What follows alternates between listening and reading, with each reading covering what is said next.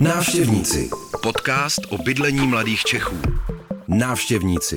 Rozhovory z podnájmů, mama hotelů i maringotek. Návštěvníci. Podcastová série Jonáše Zbořila na rádiu Wave. Kolik, kolik jsi šetřila? Kolik jsem šetřila? Jako meloun jeden.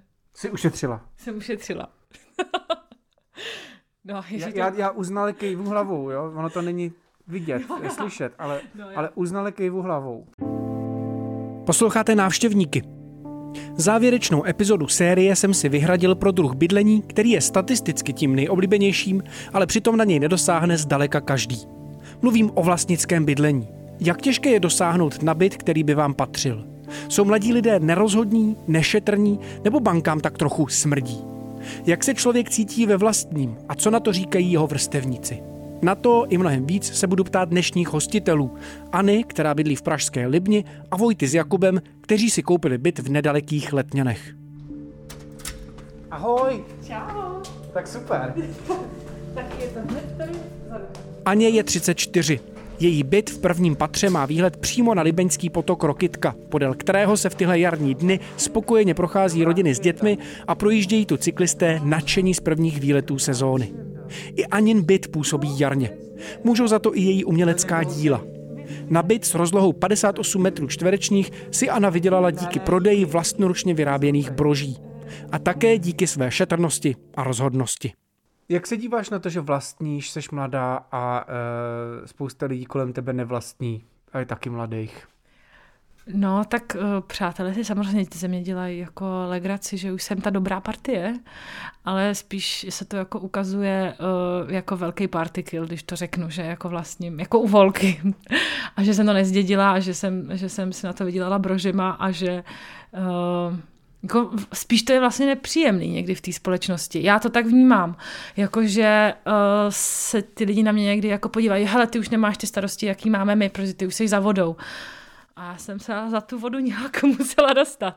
V mý sociální bublině jsem spíš získala jako dojem, než, než to, že ty byty jako nejsou problém, že ty lidi se neumějí rozhodnout. Že jako teda dobře, jdu do toho, vyberu si tohle a tohle, i když to třeba není úplně super ideální a není to na skvělém místě, nebo furt jsem si myslel, že budu mít jako vilu za Prahou. Tak eh, nějak jako to odstartovat, jo. Proč se nemůžou rozhodnout? No, protože vlastně jim všem ty částky přijdou hrozně jako astronomický a bojí se, že to nezvládnou. Já samozřejmě má jako bublina těch lidí, kteří má se obklupují, jsou samozřejmě taky lidi nějakým způsobem výtvarně a kulturně činný. A což nám teda jako tenhle rok ukázalo, že tam opravdu není nic jistýho a, a to, no, že jako všem, vždycky mi všichni na to řekli, že to je hrozně dospělý, že vlastně já jsem ze své skupiny byla první, kdo to nějak jako řešil a všichni měli nějak pocit, že uh, jsou, uh, že jsou na to ještě hrozně mladí. A já jsem v tom jako žila taky, až mě pak jako v bance, když jsem si vyplňovala pojištění, řekli, že jsem v hrozně rizikový skupině, tyjo, nevím čeho všeho a že už hypotéku mi nemůžu, že jako bylo skvělé, kdyby si tu hypotéku zařizovala v 25, jo, že by to bylo mnohem výhodnější. Finanční poradkyně ti říkala, to bude, to půjde. To mě docela zajímá. jako, mm, mm, lakovala tě, nebo, nebo to šlo? Uh, nelakovala mě, šlo to, a kdybych si nevybrala hloupou nemovitost. Ale um, já jsem měla jakoby problém v tom, že jsem byla na volné noze, byla jsem OSVČ ve výtvarné uh, sféře, ale díky tomu, že jsem se teda živila i nějakým uh, prodejem broží a nějakých alternativních legrací, tak jsem měla příjmy ale nebyly pravidelný. A to byl to, což ona mě samozřejmě správně upozornila, že to bude dlouhý proces, že prostě bance budou muset nějakým způsobem dokázat, že jsem solventní a všema různýma oklikama jsme to zvládli, ale pak samozřejmě problém nastal, když jsem si vybrala nemovitost, která byla složitá, ale jinak eh, by to nebyl problém asi. Já jsem šetřivý člověk, takže ona, když jsme se setkali, tak uh, se mě ptala, za co utrácím a jak vlastně vydělávám a jaký je ten styl A pak vlastně řekla, že souhlasí, že se o mě jako asi nebojí. A já jsem jí v tom důvěřovala, protože neznám nikoho, kdo by měl nějakou finanční gramotnost. Já jsem vlastně strašně finančně negramotná a nechápu, proč se to třeba neučí na školách vůbec, jako eh, třeba výtvarných, eh, jenom nějaký základ, jak si udělat daně. A možná jo, jenom jsem možná to prospala, tak abych to jako nehanila, ale žádná jako striktní podmínka, kromě nějaký časový tam nebyla. Ona řekla, že jde všechno. Kolik, kolik jsi šetřila? Kolik jsem šetřila? Jako meloun jeden. Jsi ušetřila? Jsem ušetřila. no, já, to... já, já uznal kejvu hlavou, jo? Ono to není vidět, jo, slyšet, ale, no, ale uznal kejvu hlavou. Ne, já jsem milion neviděl ani napsaný pořádně nikdy, takže na tož pak na svém účtu. Tak... Jako je pravda, že jsem si, když jsem to měla na tom internetovém bankovnictví, já jsem si to musela vyfotit, než jsem to odeslala do té banky, tam ty nuly a řekla jsem si, že to je asi naposled, co to vidím na tom svém účtě. Takže jako to jsem si udělala slavnostní fotku. Byl to pro mě hrozně přelomový moment, že jsem si říkala, že bych si v životě neřekla, že to dosáhnu, pak jsem toho dosáhla a takhle to jenom prostě dvěma kliknutíma odešlo vstříc uh, nějakým zlatým cihnám v Národní bance asi. A jak dlouho ti to trvalo teda našetřit? Uh, no tak se s nějakým základem, no, ty jo, mm, ježiš, tematika, 2006 až 2015, uh, 2009 až 2015, takže 6 let asi, 6 let. No, po, pověz, mi, pověz mi o komplikacích, které nastaly a jaký to bylo. Já jsem měla pocit, že jsem tam strašně sama že to jako a jenom jsem a furt, jako do dneška někdy mám z toho jako takový noční můry, že zjistím, že na tom katastru ještě zapsali někdo jiný a, a že vlastně se tady přihlásí nějaký úplně jiný majitel a taková ta tíha nějaký definitivnosti k tomu, že se třeba zadlužuju do konce života svého produktivního věku k něčemu, co třeba jako, nevím, se tady zatopí, vybuchne, nebo tady bude nějaký jako děsně skrytý problém. Toho jsem se strašně jako nějak bála. Kdy to z tebe spadlo? Kdy to se mě spadlo? Asi za rok. Já jsem totiž v momentě, kdy jsem ten byt teda se stala majitelkou, tak za tři měsíce jsem začala pracovat uh, jako pravidelně, začala jsem učit. A následující rok, když jsem si dělala vyučtování a přišly mi takové ty věci, uh, elektřiny, vyučtování a vodní točný. A jsem zjistila, že to není žádná hrozná částka, takže jsem začala pak i zapínat topení teda, jo. Protože jsem ho úplně nezapínala. Ale uh, že to vlastně všechno zvládám, že to není tak hrozný, Samozřejmě, že jsem furt jako na, na jehlách, eh, kdy náhodou se něco stane a vytopí mě sousedí a nebudu mít zavolat tomu majiteli bytu a říct, ale prosím vás, vytopili nám tady sousedí, tak pojďte s tím něco dělat, no, tak budu to muset být já, že kdo to bude řešit. Takže to se mi úplně jako nelíbí, takže tam cítím jako trošku takový fakt holčičí handicap, že to neumím řešit, neumím to uh, spravit si odpad, takže z řemeslníků já mám hroznou hrůzu. Ale co se týče nějakého jako budoucnosti, jako zvládání domácnosti, po finanční i nějaký to, že výjdu sama se sebou, tak to už ze mě opadlo, to už je dobrý. Možná si pamatujete únorový výzkum Sociologického ústavu Akademie věd Dráhy bydlení mileniálů. Zmiňuji ho tady celkem pravidelně. Připomenu z něj pár důležitých čísel. Třeba to, že téměř 80% dotazovaných chce bydlet ve vlastním. Jenom třetině lidí mladších 27 let se takhle bydlet poštěstilo. O vlastnickém bydlení jsme mluvili i se sociologem Tomášem Hoření Samcem, kterého si možná pamatujete z dílu o nevšedním bydlení. Když jsme dělali ty rozhovory, nebo v těch rozhovorech, jako se ukazuje, že je ta představa, že to vlastně jako je tam je ta reflexe té nedostupnosti jako silná, je tam i reflexe toho, že by se s tím jako v mělo něco dělat, jako by i nad rámec teda nějakou jako individuální, že ten stát by jako potažmo obce by se měly jako do toho více angažovat.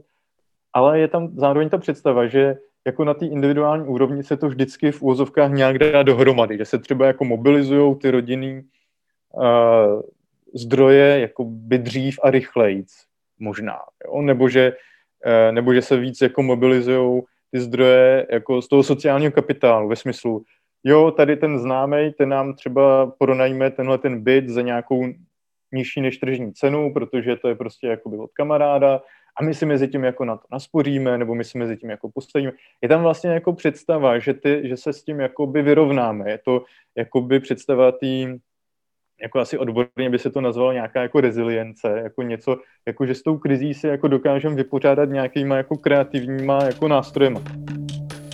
K rezilienci se ještě dostaneme. Svým způsobem totiž tvoří příběhAny, ale i Vojty a Jakuba. Teď ale odbočím. V únoru letošního roku jsem sám napsal do banky s požadavkem na hypotéku. Byt na Pražském chodově o velikosti 70 metrů by mě přišel na 5,4 milionů korun. Abych dosáhl na hypotéku, musel bych vykázat příjem minimálně 45 tisíc korun. 30 let bych pak splácel zhruba 16 tisíc. Už mě nenapadlo se zeptat, jestli by banka neřešila, odkud vlastně moje peníze přicházejí a jestli by je považovala za bezpečné. Přesně to museli řešit mý další hostitelé, Vojta s Kubou. Takže zvonek, počkej. Poslední natáčení, no. Jsi smutná? Ti bydlí v novostavbě na pražských Letňanech. Probírali jsme spolu, jak se žije v bytě bez kuchyně, nebo co říkají na život na sídlišti, které podle mě vypadá dost anonymně. Čau Vojto, tady Jonáš. ahoj, pátý patro, jo? Jo, díky. Nejdůležitější mi ale přišlo zachytit jejich vyprávění o tom, jak těžce se jim scháněla hypotéka. Mluvili jste o tom, že člověk si tady může dělat, co chce, nebo že si to může zařídit po svým, že je tady svobodný. Co ještě v člověku vyvolá ten pocit toho, že vlastní byt? No, jako necítím se úplně jako pán vesmíru, protože mám byt. I když bych si myslel, že bych možná trošku měl, tak eh, to tak jako není. Neudělalo mi to žádný změnu nějakého jako emočního nastavení nebo tak. Necítím se jako o nic silnější, spíš cítím hrozně ty závazky. To je jako velký stres, že jo. Představa, že prostě, nevím, je korona, tak nebude práce, nebo divadla nikdy nezačnou hrát a člověku jako odpadne na ten příjem a fakt vůbec, vůbec nevím, co bych jako dělal. Takže to spíš přináší uh, ten stres, než jako, jako nějakou radost. Myslím jenom jako ten pocit jako toho vlastnictví. Jinak všechny ty výhody toho vlastního bydlení jako trvají, samozřejmě, jak jsem řekl. Co na to říkají vaši vrstevníci? Že jste jako relativně mladý a vlastníte byt. Říkají, no tak to jako... Jak to, že jste pořád ne- neukotvený? Nebo, nebo závidějí vám, nebo, jsou, nebo, nebo se toho sami bojí, nebo jak? Tohle je hrozně zajímavá otázka, protože já to vlastně moc uh, neříkám, protože mi to přijde hrozně jako troufalý. Přišlo by mi to jako, že se tím chlubím. I, I tím, že jako mám tolik peněz, že jsem schopný jako platit hypotéku, protože vím, že třeba ty divadelní kolegové to tak často nemají. Takže se o to moc jako nešířím. Já, vždycky, když jsem to řekl, tak všichni byli překvapený hrozně a reagovali tak jako soustrastně spíš, že jako ježiš, no tak to, se, mm, to jste se vlezli do něčeho, co zase teda, tak to je dobrý. A co vy, co, co vy si myslíte naopak o těch vrstevnících, který ještě nemají kde bydlet? Respektive, který nemají vlastní bydlení. Je to spíš takový, že člověk si uvědomí, jak je ten systém prostě špatný. I tím, že my jsme si prošli celým tím martýriemským řešením těch věcí, jak je to hrozně nespravedlivý, že si to lidi nemůžou jako dovolit. Před, to by přece mělo být jako samozřejmý, ne? Že nebudeš platit prostě 15 litrů nájem, ale budeš platit 15 litrů hypotéku. Ale ten systém tak prostě, ten svět tak prostě nastavený není, aby ti to jako umožnil, protože ani ty byty nejsou, a spousta lidí na to hypotéku nedosáhne, protože prostě ty příjmy nejsou schopný jako odůvodnit, což byl i trošku náš případ, tak mi to přijde jenom hrozně, uh, hrozně nefér. Přesně tak, jako já naprosto chápu všechny, co ještě bydlí v nájmech a byl bych to i já, kdyby nedošlo k tomuhle. A uh, je to prostě nastavením toho systému, který je nespravedlivý a bazíruje na nějakém jako osobním obohacování třeba těch jako majitelů těch bytů. A neexistuje tu jako moc dobře vyvinutý systém toho sociálního bydlení nebo nějakého jako státního vlastnictví bytů. Je tu spousta domů, který chátrají, protože jsou v nějakém soukromém vlastnictví, ale dal by se vy, využít pro bydlení lidí, kteří to potřebují. Praha je přelidněná, staví se byty, které jsou vlastně velmi nefunkční, mi přijde, staví se nový sídliště, které nefungují. Je to v rukou těch developerů a to je všechno se vším. Myslíte si, že nějaká zodpovědnost za, za to bydlení je i na straně té mladé generace? Myslím si, že trošku jo, ale myslím si, že to souvisí spíš s tím problémem, že to nikdo nikde s tebou nekomunikuje. Ten žadatelský systém o tu hypotéku je prostě strašně složitý a nevstřícný a chápu, proč to spoustu lidí jako od, odradí a není tady nikdo, kdo ti řekne, jakoby pojď do toho, bude to jako v pohodě, všude jenom člověk vidí ty rizika, i když si třeba hledá o tom něco, nějaký informace. A zároveň já myslím, že s tím, jak se dnešní, v dnešní době zaměstnávají mladí lidi, uh, skrz systém různých brigád a nějakých třeba i na ruku jenom peněz, anebo i to je náš případ, že dostáváme peníze na stipendium jako, jako doktorandi, uh, tak tyhle ty způsoby získávání peněz nejsou jakoby plauzibilní, když uh, si žádáš o hypotéku, takže to je velký problém, jako to musíme říct. Jako mně tohle přijde úplně hrozný a došlo mi to až teď, jaký vydřidužství je to, že ve vědě se lidi zaměstnávají na stipendium, který ti nikdo nikde neuzná, jaký vydřidužství je, že v divadle funguješ na nějaký smlouvy nebo na nějaký DPP, místo toho, aby si měl hlavní pracovní poměr a uh, jak moc je i, i ti zaměstnavatele jako oškubávají nebo dělají ti to jako složitý a jak je hrozný, že je to v tom státě prostě možný. Pojďme na to, jak těžký bylo získat hypotéku. Velmi, velmi. Já jsem vlastně zjistil, i když jsem uh, měl jako příjmy značně převyšující ty, eh, ten nutný jako příjem, tak jsem zjistil, že naprostá většina mých příjmů není prostě eligible pro tu banku. A ten jediný důvod byl, co nám řekli, bylo jako no, tak víte, vy máte ty příjmy z toho divadla a my teď nesmíme dávat nikomu, kdo dělá do divadla jako hypotéku, protože je to prostě nejistý. Takže to bylo, ta hypotéka byla kvůli tomuhle velmi, velmi složitá a i samozřejmě tím, že v každé té fázi toho získávání toho bytu je, je vždycky spousta lidí, kteří jako by, by hrozně chtěli tu provizi z toho a hrozně by chtěli ještě na tebe jako vydělat. A v našem případě to byla uh, prostě nějaká zprostředkovatelka úvěru, která ještě do toho byla zapojená tím, že to byla prostě babičky kamarádka, takže ta jí jako trošku hájela a byla to paní, která nám to jako strašně zkomplikovala. Tím, že prostě se pořád dušovala, že to jako bude, bude, že všechno klapne, že všude jako všechny zná a vlastně to nezvládla a přišli jsme kvůli tomu hodně peněz jako kvůli ní. Ale i samozřejmě tím, že prostě pokud člověk nemá jako hlavní pracovní poměr prostě na 100%, ideálně od jednoho zaměstnavatele, tak má prostě problém. Jakože i ta banka se divně tváří, když má člověk třeba zaměstnavatele dva a to, že se mu to pak sečte jako do nějakého příjmu, který je jako větší, než by měl u toho jednoho, jako neřešej. Co byste poradili lidem, kteří by si chtěli koupit vlastní byt? Všem bych řekl jako možnost číslo jedna, jdi se zeptat do svojí banky, nevěř lidem, co ti říkají, že ti zařídí nějaký super podmínky a že v tom dělají hrozně dlouho a že jsou prostě jako eh, bohyně úvěru. Jako málo kdy tyhle lidi mají vlastně pravdu. Ať je každý velmi obezřetný, ať je obezřetný v tom jednání s těma makléřema a s těma prodávajícíma. Velmi často ty makléři prostě budou hájit jenom toho prodávajícího. I třeba tím, že tomu kupujícímu dají nesplnitelné podmínky, aby pak z toho dostali třeba tu pokutu. No a hlavně, že se to vždycky všechno jako zvládne že vždycky jako rodiče zjistí, že mají 200 tisíc pod polštářem, který ti jako pučej a vždycky se to jako nějak sežene a, a slepí jako dohromady. Já bych poradil, ať naše generace kupuje co nejvíc bytů, aby jsme pak udělali revoluci a mě, dávali jsme malý nájmy a tak, aby jsme se prostě chopili tohodle do vlastních rukou. Možná jste si toho všimli. Jakub řekl, nějak se to zvládne. Přesně jak předpovídal sociolog Tomáš Hoření Samec, který měl ale k problému ještě jednu poznámku. A já jsem jako hrozně zvědavý, jak se to bude vyvíjet dál, protože pokud je ta krize taková ve stylu jako uh,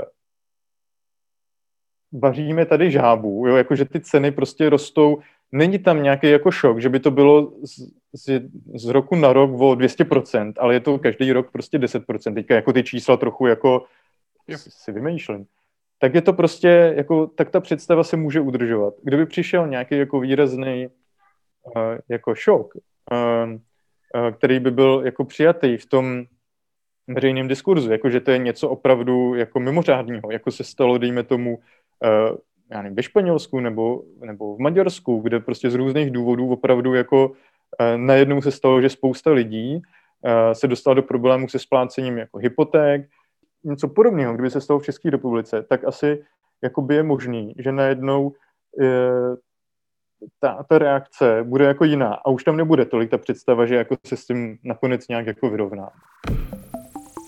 Stejně jako do předchozích epizod se ani do té dnešní nevešlo zdaleka všechno, co bych chtěl. Ještě než se rozloučíme po závěrečné návštěvě, je tady poslední otázka pro Anu. Jednak proto, že mi její odpověď přijde jako docela pozitivní konec a jednak proto, že se tak obloukem vrátíme k epizodě číslo jedna. Co se v tvém životě změnilo eh, jako po psychické stránce? No, najednou jsem měla pocit, že jsem se přesunula úplně na jiný jako level v uvažování, že tohle už mám jako za sebou, tohle už mám vyřešený. A můžu, a vlastně se, cítím se mnohem svobodnější, že si můžu řešit jiné věci. Jako v mém mikrovesmíru je to, že se místo, uh, nevím, kresby budu věnovat akvarelu, jo. A nebudu si vlastně se dívat, kdyby mohl být skvělý byt, uh, jiný a tak dále, že tohle už je za mnou, zároveň, že si můžu dělat skvělý partošky a tady v tomhle baráku jsou strašně, ale strašně tlustí zdi, takže nikdo nikoho neslyší, což je skvělý. A tak prostě taková ta svoboda, že když uh, budou chtít přijet naši a přispějí tady, tak já se nemusím ptát spolubydlící. A já, když jsem slyšela vlastně ten první díl o těch lidech, co bydlejí sami, tak ta jedna slečna tam říkala, že nemusí, že může být taková, jaká chce, že nemusí před někým něco hrát. A já jsem došla k názoru, že to mám dost podobně, protože já mám velkou úchylku na strašně ošklivý, hnusný a neslušivý v oblečení, který můžu nosit opravdu, ale opravdu jenom sama se sebou. Takže mám takový ten mod, že jsem doma strašně hnusná, mám strašně vytahaný nechutný svetr zaflákaný od barev a tak. A pak, když vyjdu ven, tak se nakrásním a najednou mám pocit, že jako fakt sukočená a můžu jít ven, ale doma jsem jako fakt hnusná a s tím velmi spokojená teda. V následujících týdnech nás čekají ještě bonusové rozhovory s odborníky o všem, co jsme ještě nestačili pojmenovat. Díky, že jste poslouchali návštěvníky, případně, že jste sami sebrali odvahu mě pozvat. Návštěvníci. Kde jsou mladí Češi doma? Návštěvníci. Podcastová série Jonáše Zbořila na rádiu Wave o bydlení českých mileniálů. Návštěvníci. Poslouchej rozhovory z podnájmu, mama hotelů i Maringotek. Návštěvníky najdeš na webu wave.cz lomeno návštěvníci, v mobilní aplikaci Můj rozhlas a v dalších podcastových aplikacích.